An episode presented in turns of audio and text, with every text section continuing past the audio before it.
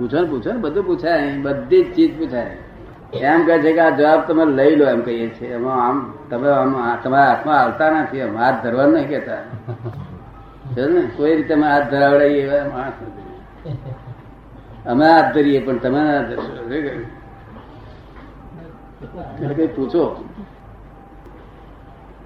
સ્વતંત્ર પણ સમજાય પછી પછી બાકી રહે શું? સ્વતંત્ર થયા પછી સ્વતંત્ર પણ સમજાય પછી બાકી રહે શું? પણ દાદા આપણે કીધું હમણાં સત્સંગમાં કે આપ બધાના શિષ્ય છો, આપ એટલે બધા પ્રાણી બધા જીવજંતુ કરતા પણ આપ લઘુત્તમ છો અને ગુરુત્તમ પણ છો. એટલે આપે તો નીચેનું પણ સર કર્યું ને ઉપરનું સર કર્યું, કશું બાકી ના રાખ્યું. બાકી કશું રહ્યું ને. કહેવાનો ભાવ એટલો કે તારે કઈક રોપ કરવો હોય તો હું લઘુત્તમ છું, જો રોપ કરવો હોય તો લઘુત્તમ, તારે મારો રોપ રાખવો હોય તો હું ગુરુત્તમ છું. અમારે દાદા આપણો જ રોપ જોઈએ, અમારે અમારે દાદા આપણો જ રોપ જોઈએ છે. કારણ કે અમે તો સમાજની અંદરથી બંગલા બાંધીને આયા, મોટરો બધી કરી. શક્તિ મારી અડધી મારી છે ને અડધી ભગવાનની છે. તે થોડો વખત ભગવાન યા ખુદા યા ખુદા કરે એમાં દાડો વરે છે. અડધી શક્તિ મારી છે એવું માની છે. ભગવાને આમાં હાથ ઘાલતા નથી. સાયન્ટિફિક રીતે જોવા જઈએ તો બાળ મંદિરમાં તો આવું આવું જ જોઈએ, ભગવાન કરતા છે એ બધું. શું આ તો જ્ઞાન મંદિર છે? શું છે જ્ઞાન? અહીં તો છેલ્લી વાત, અહીં ચેકો પછી ભવિષ્યમાં મારનાર ના હોવો જોઈએ. આપણી વાત ઉપર ભવિષ્યમાં લાખો વર્ષ પછી ચેકો મારનાર હોય તો આપણી વાત આધાર નથી, નિરાધાર કહેવાય. એટલે અમે તો આ ડુંગર ઉપર જોઈને બોલીએ છીએ. ડુંગર ચડતા ચડતા બોલેલા એમાં બધા ભૂલો ભૂલો પર છે. શું કહ્યું? અમે તો ઉપર ઉપર રહીને બોલીએ છીએ, એમાં કોઈ ભૂલ નહીં નીકળે ને તમારું કામ થઈ જશે, રસ્તો સરળ નીકળશે. અમે કહીએ આ બાજુથી આમ ફરો આમથી આમ ફરો તો તમને પાંચ મિનિટમાં આવી જશો, પેલો પચાસ લાખ મિનિટ થાય છે દાડો નહીં કરે. કારણ પોતે પોતે રસ્તામાં વચ્ચે છે, પોતે વચ્ચેમાં છે, બતાવનારો વચ્ચે છે. ભાઈ પૂછે છે કે અનાહદ નાદ આપને કેટલી ઉંમરમાં સંભળાઈ ગયેલો? અનાહદ નાદ, અનાહદ નાદ એ તો જયારે ઘડિયાળ નાની ઉંમરમાં ઘડિયાળ પહેર્યું હતું, સેકન્ડ હેન્ડ વેચાતું લાવીને પંદર વર્ષે રાતે આમ હાથ કરવા ગયો ને એટલે ઘડિયાળ મને વાગ્યું, તારે મને આના હાથ ના સંભળાયો. શું ઘડિયાળ મને વાગ્યું એટલે ઘડિયાળનો નાદ મને સંભળાયો, ટક ટક ટક ટક ટક. પછી કાઢી નાખ્યું, ફરી પહેર્યું નથી. તારી જોડે કઈ મિત્રાચારી કરી? અનાહત નાદ મિકેનિકલ છે. શું છે? લોકોને બીજું મળતું નહીં, એકાગ્ર થવાનું સાધન એટલે આ મિકેનિકલ કે મિકેનિકલ, પણ આપણે અનાહત નાદમાં પડો કે છે એકાગ્ર થવાનું સાધન.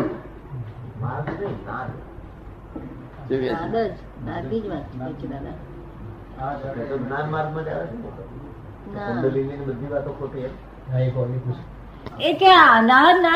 છે ને? જ્ઞાન માર્ગ માં અજ્ઞાન માર્ગ હોય જ નહીં, આ બધો અજ્ઞાન માર્ગ છે. તો પછી આ કુંડલીની એ બધી વાત, કુંડલીની છે, અનાહત નાદ છે, બધો જ છે તે બધો કેવો માર્ગ છે? હઠયોગ માર્ગ છે. બધા આ જ્ઞાન માર્ગ તો રાજીવ કશું ગયા, કઈ પણ મહેનત નહીં, મુશ્કેલી નહીં, ઉપાધિ નહીં. શું જ્ઞાન માર્ગ ની વાત હતી ને?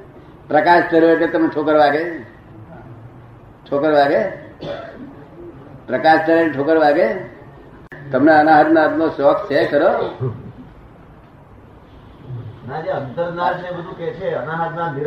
અનાહત નાદ શું આપણને આપે? એકાગ્રતા આપે, શાંતિ આપે. શાંતિ થાય એટલે વર્તાય પણ એથી કઈ આપણનો આત્મા પ્રાપ્ત થાય. જેને આત્મા પ્રાપ્ત કરવો હોય, બાળ મંદિરમાં રહેવું હોય તો એના હાથમાં આત્મા પડી રહો. પણ જ્ઞાન મંદિરમાં જવું હોય તો આત્માનું જ્ઞાન પ્રાપ્ત કરો. તે જ્ઞાન જ્ઞાની પાસેથી થાય. કે જે આત્મા પ્રાપ્ત થયા સિવાય અનાદ નાદ સંભળાય ખરો? અને આ નાદની જરૂર જ નહીં, આ બધા નાદ જ છે ને, બધા નાદ માત્ર નાદ એ છે તે જળનો ગુણ છે. શેનો ગુણ છે? ચેતનમાં ગુણ નાદ નામનો ગુણ જ નથી. પણ એકાગ્રતા માટે આ લોકોએ શોધખોળ કરેલી કે એકાગ્રતા રે, પણ તે રાતે ગાડી ઘોડા ગાડીના પછી મય અવાજ થાય ને એટલે પેલો નાદ તૂટી જાય. પાછું ઘોડા ગાડીનો અવાજ થાય એટલે પાછું નાદ તૂટી જાય.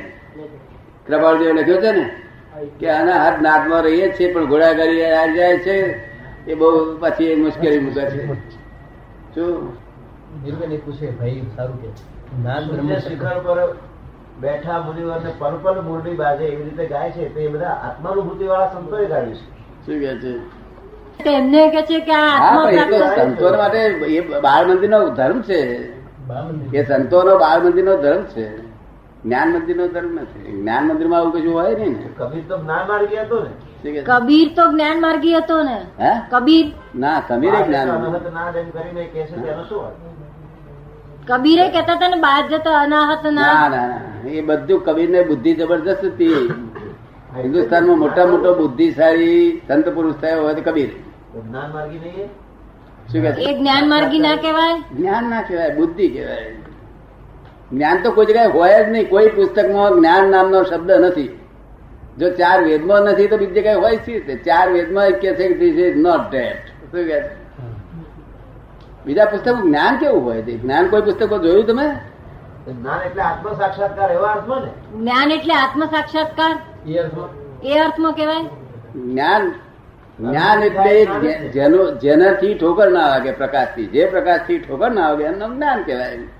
જે પ્રકાશથી આ બે પ્રકારના પેલા એ થાય છે પપૈયા, તે બેને પાણી છાંટી સરખું પાણી છાંટીએ, ઉછેરવામાં હરકી મહેનત થાય અને પછી મોટા થાય તો એકને પપૈયા બે અને એકને ફૂલા થાય, પપૈયો જ ના આવે. એવું તમે જોયેલું? એટલે એ જેમ શુષ્ક છે એવું આ બધું શુષ્ક જ્ઞાન છે. જે પુસ્તકોમાં છે બધું શુષ્ક જ્ઞાન છે. શું છે? કબીર તો ભણેલો જ નતો ને, એટલે એને તો આત્માની અનુભૂતિની જ વાત કરી ને. શું કે છે? કબીરે તો આત્માના અનુભૂતિની જ વાત કરી, ક્યાં ભણેલો હતો? બુદ્ધિ, પણ બુદ્ધિમાં છે. જો આ બુદ્ધિની બહાર જશે ત્યારે આત્મજ્ઞાન થશે. એ લાડવા ખાવાનું છે ને, એ તો પછી કબીરો બોલે કે મેરી વાણી ખાડે કી ધારા. શું કે? જો ઉતરે તો ગહે પારા. શું એટલે બુદ્ધિથી બુદ્ધિ સંસાર તારો હારો ચાલશે કે સમજે ને.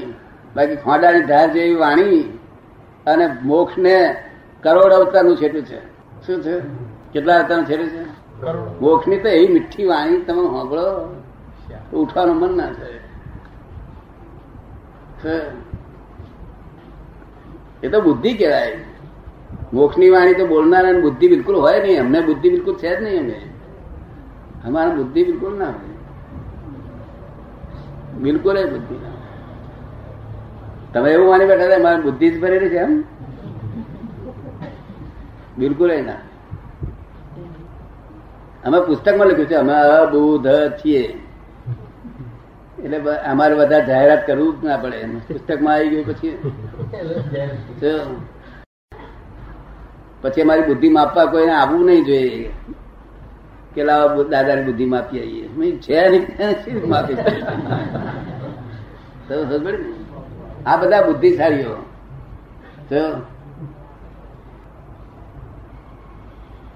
અને પુસ્તકમાં તો જ્ઞાન હોય જ નહીં કોઈ જગ્યાએ. પુસ્તકમાં તો જ્ઞાન હોતું હશે. જ્ઞાન જ્ઞાનીમાં હોય. ચાર વેદ ભણે ને ત્યારે વેદ એક સાઈડ બોલે ધીસ ઇઝ નોટ ધેટ. આ જ્ઞાન નો કે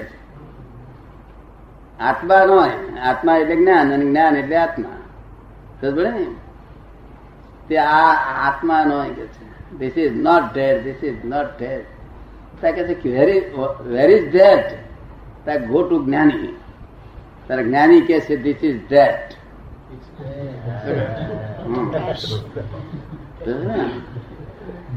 આમ ફાંફા મારવા દાડો હોય. કોઈ પુસ્તકમાં જ્ઞાન શબ્દ હોય નહીં. જ્ઞાન સૂક્ષ્મતમ છે અને શબ્દ છે તે સ્થૂળ છે. શું છે? સી રીતે મેળ પડે?